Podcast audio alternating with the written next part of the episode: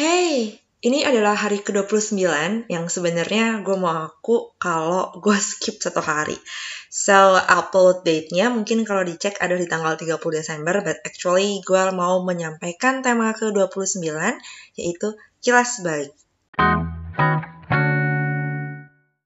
Ngomong soal kilas balik itu selalu punya berkaitan dengan yang namanya evaluasi terhadap apa sih yang sudah kita lakukan ada juga yang melakukan namanya refleksi diri. Nge-trace balik setahun belakangan di tahun 2020, apa saja dari resolusi-resolusi tersebut yang berhasil, atau yang melenceng, atau bahkan lupa sama sekali. Tapi 2020 ini kan ajaib ya, kita tidak ada yang menduga bahwa kita akan berhadapan dengan pandemi, lalu di Indonesia sendiri sebenarnya kita masih belum bisa untuk berkegiatan di luar rumah secara bebas dan aman. Jadinya sangat wajar kalau misal ada yang ngerasa resolusinya seperti keliling dunia atau mengunjungi beberapa tempat-tempat impian tidak terlaksana di tahun ini. Nah, ngomong-ngomong soal kilas balik yang mau gue bawa sebenarnya tentu saja yang masih berhubungan dengan buku ya, sesuai dengan namanya His Podcast. Jadi gue mau sharing aja nih soal buku-buku apa yang gue baca selama 2020.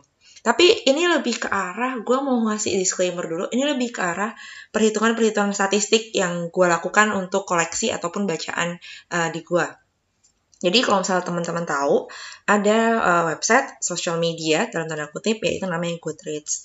Sebuah situs yang di mana teman-teman bisa nge-track bacaan uh, tracking, misal kayak gue gitu, gue ngasih tanda lagi baca buku apa, lagi nyelesain buku apa, sudah baca buku apa, terus nulis resensi di situ. Intinya kalau teman-teman pakai Goodreads itu sangat membantu, apalagi tipikal-tipikal yang suka uh, tracking in apa aja baca-baca bacaan-bacaan yang ingin dibaca, mau dibaca atau sudah dibaca.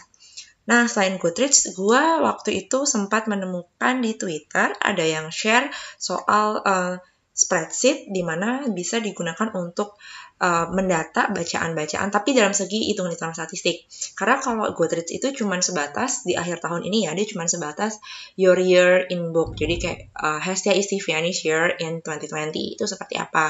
Kayak misalkan gue udah baca berapa banyak, berapa halaman kah itu. Udah gitu doang buku yang gue baca yang memiliki rating tertinggi di ekosistem Goodreads itu apa gua buku yang gua baca yang memiliki rating terendah di ekosistem Goodreads itu apa kayak gitu cuman sebatas itu aja so it cannot atau gue bisa bilang tidak 100% personally Lalu kemudian karena gue menemukan spreadsheet ini, gue merasa ini bisa gue tweak sendiri untuk menjadi sebuah evaluasi dan refleksi diri terhadap bacaan-bacaan gue.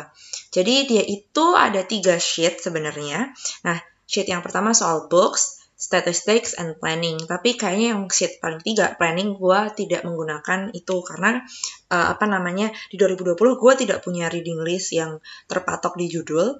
Uh, gue menyadari gue itu orangnya tipikal yang moody. Jadi apa namanya ngikutin lagi pingin baca apa ya udah. Jadi bener-bener target itu tiap tahunnya gue selalu ngesetnya dalam bentuk uh, angka. Jadi misalkan kayak tahun 2020 sebenarnya gue uh, pingin baca 65 buku karena kan apa namanya satu tahun ada 52 minggu. Gue ngerasa, oh bisa lah ini ada yang satu minggu dapat dua buku atau tiga buku gitu. Apalagi di beberapa part-part itu kan part lagi di beberapa tanggal-tanggal yang ada di kalender kita di Indonesia itu ada yang libur panjang kayak Lebaran, Natal dan lain-lain. Tapi kemudian plot twist pandemi, gue juga sempat resign dan nggak bekerja selama tiga bulan, tiga setengah bulan. Jadinya dari 65 yang gue target ternyata sangat lebih gitu. Bahkan jadi tiga digit, tidak sekedar sampai dua digit aja. Jadi di podcast episode ini gue mau nge-share ya teman-teman dan lagi-lagi balik ini cuma sharing aja, jangan jadikan patokan. Kalau mau dijadikan referensi untuk memacu teman-teman baca silahkan, tapi jangan sampai teman-teman merasa tertekan dan melihat bahwa wah uh, Hesti bacanya segini banyak nih atau Hesti bacanya sudah seluas ini gitu. No no, balik lagi membaca adalah kegiatan yang sangat personal. Jadi pastikan bahwa teman-teman atau lo uh, merasa senang, merasa enjoy untuk baca buku-buku tersebut. So, let me start. Ini based on spreadsheet ya. Kalau teman-teman pendengar ada yang ngikutin gue di Goodreads atau di Twitter atau di Instagram, uh, the number is different. Karena kalau di Goodreads ada buku yang sebenarnya box set, tapi dia tetap ngitung satu gitu. Sedangkan gue ngitungnya bukan box setnya, tapi lebih ke judul-judul yang tersedia dalam box set tersebut. Jadi ada, oke, okay, gue langsung ngomong namanya antologi matahari, di mana di Goodreads itu cuma dijadikan satu antologi matahari doang. Sedangkan gue ngemisahin jadi enam judul berbeda. Jadi otomatis ada selisih kan, jadi berbeda. Based on my spreadsheet, ini gue membacakan pada uh, hasil rekap terakhir 30 Desember 2020 di mana gue sendiri masih ongoing baca dua buku yaitu Thinking Fast and Slow-nya Daniel Kahneman dan juga Living Women in Islamnya Asma Barlas. Jadi uh, yang dua itu nggak akan gue hitung karena posisinya belum selesai. Sedangkan yang akan gue sampaikan dan gue pasti pasti masukkan ke spreadsheet adalah yang gue selesai. 2020 ini gue berhasil menyelesaikan 189 buku nanggung ya harusnya kalau ada satu lagi 190 so I uh, finished 189 books di mana total pages yang atau total halaman sudah gue baca sebanyak 28.826 buku Nah, di sini uh, karena pakai spreadsheet ya, pakai Microsoft Excel gitu, gue uh, masuk-masukin. Sebenarnya udah template-nya gitu, tinggal gue masuk-masukin dan rumusnya tinggal di-adjust aja. Jadi, gue akan membacakan juga uh, average days per book gitu. Jadi, 2,2 hari per buku, kurang lebih gue bisa menyelesaikan satu buku itu 2,2 hari gitu. Dari, uh, dari 189 buku atau 28.826 halaman. Lalu untuk average page count-nya, gue bisa menyelesaikan 153 atau satu buku yang gue baca itu kurang lebih punya 153,3 halaman. Nah, uh, average rating yang gue berikan, rating yang gue berikan kepada buku ini skalanya 0, eh kok 0, 1 sampai 5 ya teman-teman. Jadi 5 itu bagus banget, 1 meh gitu. Itu adalah rating yang average-nya 3,8. Terus uh, untuk setiap harinya rata-rata dalam satu hari gue bisa menyelesaikan berapa halaman sih? Itu sekitar 78,8 halaman. Angkanya memang banyakkan desimal, but I think uh, sudah mendapatkan gambaran, oh ternyata uh, reading speed gue segini nih. Gue ternyata kalau dalam sehari bisa menyelesaikan kurang lebih 78 halaman. Itu bisa jadi target juga untuk nanti ngitung secara statistik kali ya. Kalau misalkan teman-teman biasa uh, ikutan apa namanya kalau di kantor gitu untuk ngitung proyeksi setiap tahunnya kayak gitu bisanya kenaikannya berapa persen. Nah, itu bisa dipakai banget kalau misal mau menerapkan itu dalam reading challenge masing-masing. Nah, lalu kemudian gue juga memisahkan kategorinya, yaitu ada non-fiction, komik, poetry atau puisi, sama fiction. Lalu untuk bahasa pengantar, gue bagi langsung dua, bahasa Indonesia sama bahasa Inggris, karena coba honest, gue nggak bisa bahasa asing lain ya. Gue nggak bisa bahasa Jepang, nggak bisa bahasa Cina, nggak bisa bahasa Korea, dan bahasa-bahasa yang lain. Lalu kemudian untuk formatnya gue bagi tiga, uh, electronic book yang mana itu berarti gue baca lewat kobo atau lewat handphone atau lewat laptop lalu paperback you know paperback kan yang uh, soft cover dan hardback atau yang hardcover lalu untuk penulisnya um, apa namanya gue cuman bagi dua sih karena uh, apa gue merasa oke okay, itu yang masih bisa gue lakukan itu women author sama men author barangkali ntar kalau misalkan gue udah mulai concern lebih juga kepada latar belakang penulis gue mungkin bisa kasih juga apakah dia trans atau dia uh, eh, LGBTQ plus kayak gitu. jadi makin diverse dan gue makin tahu noh tuh kayak gimana sih sebenarnya penulisan-penulisan mereka Lalu untuk rasnya itu gue juga cukup concern tapi gue cuma bagi dua jadinya white sama uh, outer of color. Jadi apa namanya uh, dikotominya baru dua itu sih yang baru gue sanggup lakuin. Nah sebelum gue membacakan persentasenya, gue mau menjelaskan kenapa kok Hesti membedakan antara women author, men author, dan juga ada white author dan juga author of color. Jadi teman-teman begini, bacaan bacaan-bacaan yang kita baca konsumsi itu ada yang atau bisa dibilang uh, hampir semuanya itu merupakan refleksi dari si penulisnya. Otomatis kalau misalkan dia perempuan, dia punya perbedaan cara pandang terhadap dunia ini dibanding laki-laki. Begitu pula ketika kita ngobrol soal ras. Teman-teman yang mungkin pernah ngeh, eh, penulis-penulis yang berkulit putih, yang Caucasians, itu kayaknya lebih gampang mendapatkan publikasi, mendapatkan kepercayaan, mendapatkan New York Times bestseller daripada teman-teman penulis yang uh, author of color, kayak misal orang Indo, uh, apa keturunan uh, Cina, terus orang Jepang, kemudian teman-teman yang dari Singapura, Thailand, Malaysia, Filipina kayak gitu-gitu. Uh, mereka susah bisa di tanda, kutip ya susah untuk mendapatkan acknowledgement atau exposure yang sama besar dengan uh, orang-orang kulit putih.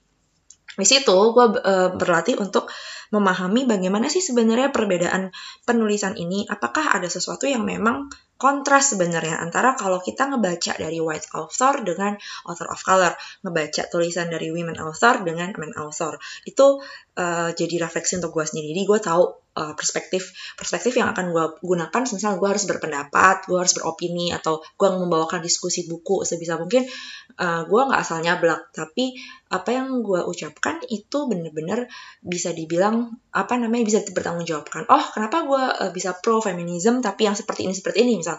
Ya karena ternyata bacaan-bacaan gue didominasi oleh bacaan-bacaan misalkan uh, apa namanya black feminist kayak gitu atau colored people feminist kayak gitu gitu jadi emang uh, itu mempengaruhi cara gue memandang sesuatu berpendapat berdiskusi. That's why gue pingin tahu sebenarnya dalam range setahun itu gue apakah gue masih condong kepada penulis white dan men atau karena gue sudah menyadari bahwa perbedaan latar belakang penulis itu mengaruhi cara pandang dia dalam menulis lantas gue menjadi diverse? Nah itu itu balik lagi itu semua adalah uh, cara gue mengevaluasi diri ya teman-teman.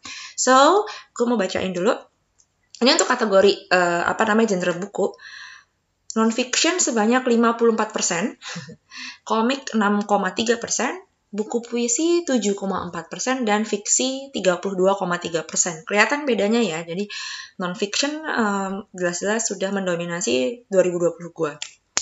Bisa dibilang ya karena uh, apa namanya barangkali gue merasa sih gue butuh belajar banyak. Uh, gue udah lima tahun lulus dari kuliah, tapi bukan berarti uh, gue berhenti untuk belajar. Cara belajar yang gue lakukan adalah membaca dan gue emang orang yang belajarnya lewat read and write gitu. Jadi habis apa yang gue baca, gue coba nulis di buku catatan. Lalu untuk bahasa pengantar, ini uh, cukup kontras juga ya, karena buku dalam bahasa Indonesia itu termasuk translasi ya teman-teman. Jadi misal kayak gue baca bukunya Akio Shirikako, kayak gitu, uh, eh, gue pasti baca dalam dalam terjemahannya. Nah itu yang gue pisahin, terjemahan bahasa Indonesia atau bahasa Inggris. Bahasa Indonesia ini gue membaca 37,6%. Jadi buku-buku yang menggunakan bahasa pengantar bahasa Indonesia, gue di tahun 2020 presentasinya 37,6%. Lalu untuk buku-buku yang menggunakan bahasa pengantar bahasa Inggris, 62,4 persen kelihatan ya. Jadi gue emang banyak kan baca uh, apa namanya buku-buku yang bahasa pengantarnya dalam bahasa Inggris.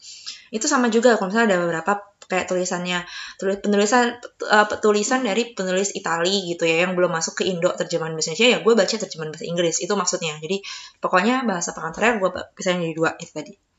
Lalu kemudian lanjut ke format. Di format buku itu untuk electronic uh, 55,6%. Tapi ini tipis sama paperback karena paperback itu cuman 40,2%. Jadi maksud gue tuh nggak beda-beda jauh banget ya. Gue akuin uh, karena gue merasa kesusahan untuk pindahan dari Cibubur ke rumah di awal tahun ini uh, eh, gue akhirnya belajar bahwa oke okay, better gue nabung untuk bisa beli buku versi digitalnya yang ada di Kobo, Kindle atau Google Play Books dan itu dominates banget uh, untuk tahun 2020. Hardbacknya karena hardback itu berat juga ya kayak dan singkat dulu gue baca hardback kayaknya waktu gue di rumah Surabaya. Nah, yang mana, yang mana emang gue udah punya bukunya atau nyokap bokap punya bukunya terus ya udah gue baca. Cuma cuma sebesar 4,2 persen jadi gue tidak memaksakan karena gue tahu uh, untuk gue yang mobile yang sering pindah-pindah tempat tinggal punya koleksi hardback itu agak susah. Jadi kayak better keepnya di uh, elektronik atau di uh, apa namanya paperback. Next kita ke authornya. Nah ini dia. Women author ternyata untuk 2020 gue baru 41,8 persen dan masih didominasi oleh men author kan men authornya 58,2 persen. Nah, berarti 2020 ini kayak gue ngerasa oke, okay, uh, eh, bacaan gue masih dominasi oleh laki-laki gitu. Perempuannya masih belum banyak. Lalu untuk um, rasnya, nah ini juga sih kelihatan kok. Untuk author of color, gue baru 42,3 persen, sedangkan white-nya itu 57,7 persen. Bisa dibilang, oke, okay, gue masih dominasi oleh kulit putih juga. Nah, uh, apa ya namanya? Berarti kan kelihatan tuh, oh, oke okay, kalau bisa gue mungkin di tahun 2021 seharusnya gue punya kombinasi lain yaitu women author yang author of color kayak gitu. Atau men author tapi author of color. Jadi kombinasinya makin banyak dan ngitungnya jadi makin rumit gitu kan. But I think uh, apa namanya ini aja udah cukup membuat gue menjadi tahu bahwa oh uh, bacaan gue masih dominasi oleh pemikiran-pemikiran laki-laki dan pemikiran dari uh, apa penulis kulit putih sehingga nanti ketika gue berargumentasi dan bisa aja gue tidak ber, tidak sependapat terhadap pernyataan seseorang gue flashback lagi uh, apa namanya kira-kira kenapa ya gue bisa berpikiran seperti itu? Oh ternyata karena gue didominasi oleh bla bla bla. Tapi karena gue sudah terekspos sama tulisan dari women dan juga author of color, seenggaknya gue berusaha untuk tidak bias dan tahu ketika kapan uh, apa namanya sebuah buku itu terlalu white centric gitu atau US centric gitu sih.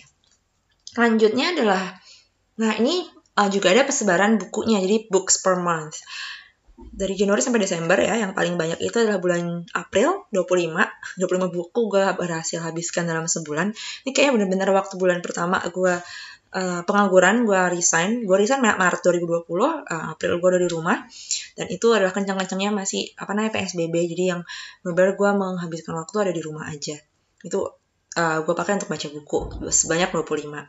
Sedangkan yang paling sedikit itu ada di bulan Januari yaitu Januari 2020 gue cuma menyelesaikan 7 buku ini kayaknya waktu gue masih uh, apa namanya beradaptasi antara kerjaan dan juga eh, hal-hal uh, yang harus gue beresin sebelum uh, apa namanya gue memutuskan untuk resign kayak gitu.